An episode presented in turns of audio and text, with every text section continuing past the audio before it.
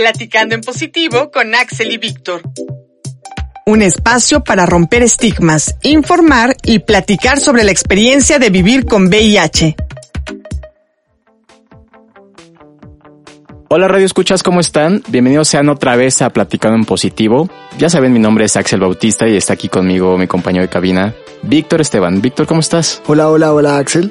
Pues mira, hoy tenemos la segunda parte del episodio que iniciamos hace ocho días que tiene que ver con vivir con VIH siendo mujer. Y tenemos nuevamente a nuestras invitadas Leti, con quien ya habíamos platicado. Leti es la coordinadora de un grupo de acompañamiento de pares entre mujeres que viven con VIH. Y tenemos a la doctora Ana Muchastegui, que es licenciada en psicología y doctora en filosofía, profesora de la UAM Xochimilco, y que ha tenido mucho trabajo de investigación tanto de campo como teórico en temas de género, sexualidad y VIH. Hola, bienvenidas, ¿cómo están? Contentas de verlos otra vez. Claro que sí. Gracias. Ana, tú nos platicabas la semana pasada que nos dabas un contexto de cuáles eran las cuestiones epidemiológicas, los contextos sociales en los que se da la epidemia de VIH en mujeres. ¿Cuáles son las diferencias o las particularidades que la distinguen de, por ejemplo, las poblaciones clave? Leti, tú también nos platicabas un poco cómo fue tu experiencia con el diagnóstico, cómo lo viviste. Me llamaba mucho la atención que tú le ponías en ese entonces mucho peso a lo que iba a pasar con tus hijos. Y yo, platicando con otras chicas que con VIH, observaba lo mismo.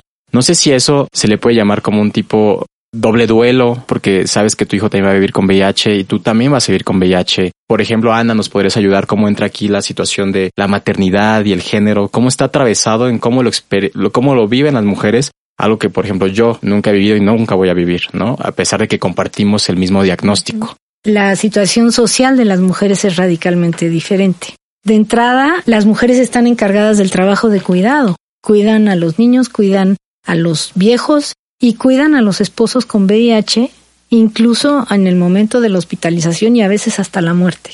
Es decir, ellas teniendo VIH. Entonces, su situación frente al acceso a los servicios de salud, que es un tema que es fundamental que hablemos, es mucho más complicado que el de los hombres gay Primero, como dijimos, porque ellas el VIH las encuentra en su casa sin siquiera tener idea. Y segundo, porque además, al encargarse del trabajo de cuidado de la familia, no solo está su propia situación, sino la situación de los hijos y del marido. Y ahí estamos fallando en la respuesta. Es decir, no hemos sabido transmitir un mensaje para los maridos que tienen relaciones sexuales con otros hombres en el sentido de combatir la homofobia y decir esas cosas pasan. O sea, el homoerotismo y el deseo entre hombres sucede igual que el deseo entre mujeres. El problema no es el deseo, el problema no es la práctica. El problema es que este discurso que tú llamas hegemónico sobre la sexualidad no permite a los hombres casados asumir que eso pasa y por lo tanto usar condón y así prevenir su propia infección y la posible infección de su pareja y de sus futuros hijos. Necesitamos pensar en esos hombres casados que lo hemos visto ya en Chiapas con el doctor Alejandro Rivera, director del COESIDA de Chiapas, parece haber una relación entre aquellos hombres que declaran que se infectaron por vía heterosexual, heterosexual y mortalidad. Es decir, aquellos hombres que no pueden asumir el homoerotismo y declaran que se infectaron por vía heterosexual tienen mucha más dificultad para admitir el diagnóstico y admitir el tratamiento. Ese es un continuum que si no combatimos la homofobia desde ese nivel, no vamos a impedir que esos hombres puedan acceder al tratamiento y por lo tanto tampoco las mujeres. Es decir, la prevención en mujeres es fundamental. Tenemos que pasar por la prevención en hombres casados. Ese grupo está olvidado. Sí, ahí tienes toda la razón. Para la realidad de muchas mujeres, no solo aquí en México, en el mundo, dependen económicamente del esposo, de su pareja, y pues esto le quita un montón de agencia a las mujeres para poder decidir sobre ellas mismas. En tanto esto es bien complejo porque si el esposo no lleva la salud a la casa, esa mujer va a estar desprotegida. Y las estrategias de prevención siempre están hablando, no mujer, es que empodérate, eh, usa el condón, tú puedes ir al médico, pero no tienen, digamos, esas estrategias mundiales no tienen el concepto de que, hey, la mujer no puede llegar al hospital si depende económicamente del esposo de negociar el condón. O sea, ¿cómo vamos a pedir que negociar el condón cuando se ofende solo por el mismo hecho de decir que vamos a usar un condón? Y eso no lo tienen en cuenta las estrategias, aunque le hemos metido mucho enfoque de género, no existe. Leti, te presenté como la coordinadora del grupo Janssen Me gustaría que me platicaras un poco de qué haces ahí, porque ya sé que eres coordinadora y pues que ahí tienes mucha presencia, pero y que es, de pares, ¿no? Yancin es todo el proyecto y hay tres grupos distintos, ah. Oaxaca, Cuernavaca y Nutrición. Leti se encarga del grupo de nutrición. Yo en nutrición. Bueno, pues hablamos de nuestras experiencias, cómo lo hemos vivido. Ahí este, en el hospital de nutrición me he encontrado con chicas que tienen 20 años con el diagnóstico y que nunca lo habían hablado. Entonces como que era la primera vez que lo estaban hablando. Yo entiendo que a lo mejor a veces por la prisa que llevamos, cuando te dan el diagnóstico, bueno, en mi caso, a lo mejor me, decían que era lo que era el CD4, la carga viral, pero pues, o sea, llevaba yo tanta prisa y aparte con el compromiso de, de mis hijos, o sea, como tú bien lo dices, o sea, tenemos el compromiso como que adoptamos esta parte de ser protectoras de toda la familia, ¿no? Entonces no nos damos a veces la oportunidad de escuchar que es un CD4, que es una carga viral. Entonces nada más con que te digan, estás bien, estás indetectable y subieron tus glóbulos y pues ya te vas contenta, ¿no? Entonces, o sea, este, ahí nos hemos encontrado con mujeres que lo han vivido solas, aunque están en un hospital muy bueno, pero es por lo mismo. Tengo una compañera que estaba como muy enojada, entonces tan enojada estaba que no le importaba, o sea, saber más de lo que era el VIH, o sea, nada más que le dijeran que estaba bien y que era todo, ¿no? Eh, platicamos de nuestras experiencias, cómo las, cómo lo hemos vivido, cómo hemos buscado como las estrategias para salir adelante, como para el no sumirte en la enfermedad y seguir, o sea, con la frente en alto y pues, o sea, ir trabajando esta parte del perdón, ¿no? De que, pues bueno, me, este, ¿cómo se llama? Fui diagnosticada por, por medio de mi marido, pero pues al final ya, ya se murió o todavía vivo con él y vivimos bien. Con respecto eh, a lo que tú nos estás diciendo, digamos que nosotros hemos hecho hincapié sobre que la realidad de las personas que viven con VIH es múltiples, son múltiples realidades, aunque digamos Axel y yo seamos sociólogos jóvenes y que vivimos con VIH realmente la experiencia de vivir con VIH de los dos ha sido diferente, ¿sí? Por un montón de determinantes, ya sea porque él es mexicano y yo soy colombiano, ¿sí?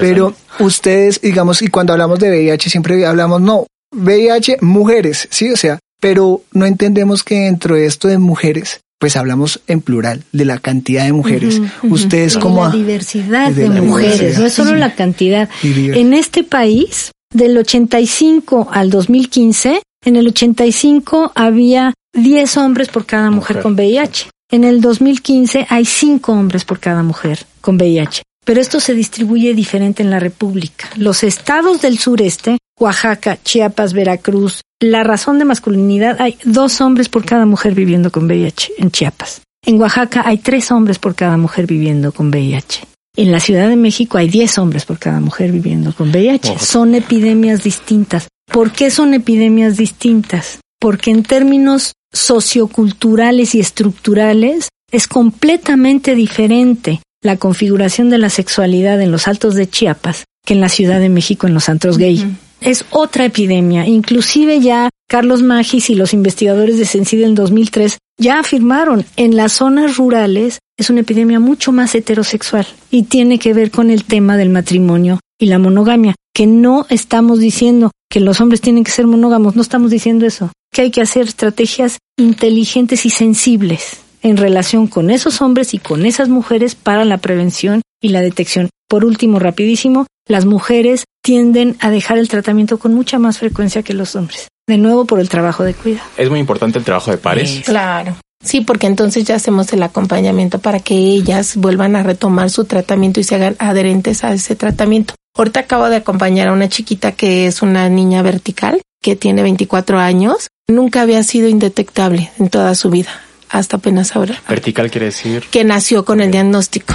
Es tan importante el que te vean bien, o sea, el que te vean entera, el que te vean optimista, el que te vean con ganas de vivir, o sea, les compartes esto y ellas también, o sea, dicen, bueno, lo voy a hacer. Sí, a mí me parece muy importante eso porque he hablado con algunas chicas y me decían que yo me siento muy rara dentro de la epidemia, ¿no? Porque voy a los grupos y siempre son hombres y aparecen hombres gay. Y ese fenómeno que comentaba Axel es bien recurrente cuando armamos grupos de jóvenes. Digamos, hemos hecho el proyecto de crear un grupo de jóvenes sin distinción de identidad de género, orientación sexual. La mayoría que llegan son hombres gays y las pocas mujeres que van, van y no vuelven. Entonces, creo que nos toca trabajar hay que tomar en cuenta el tema de los derechos reproductivos. En el caso de las mujeres, la atención a la salud reproductiva dentro de los servicios de VIH es. crucial. Ellas tienen que saber que si son indetectables y están en tratamiento, sus hijos pueden nacer negativos. No por tener VIH sus hijos van a nacer positivos. Si ellas están en tratamiento, sus hijos pueden nacer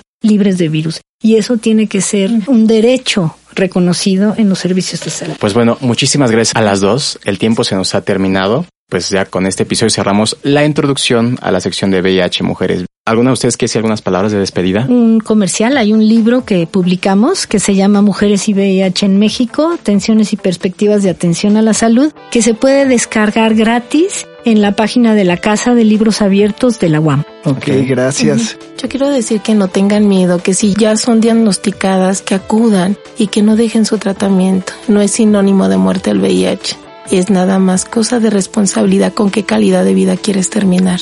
¿Y las mujeres cómo pueden ir al grupo de apoyo o cómo las podemos contactar? Tenemos cada tres meses el grupo, entonces se los vamos a mandar por correo. Para las que estén interesadas, están invitadas. Listo, listo. Nosotros en nuestro texto del capítulo mandamos la información para las mujeres que viven con VIH y estén interesadas en participar, se informen y asistan. Por mi parte me despido. Eh, me parece un bonito programa. Gracias Axel, gracias invitadas. Chao, chao. No olviden seguirnos en Instagram, arroba platicando positivo. Un abrazo a todos, todas y todes. Hasta la próxima. Te esperamos en la siguiente emisión, Platicando en Positivo con Axel y Víctor. Un espacio para romper estigmas, informar y platicar sobre la experiencia de vivir con VIH.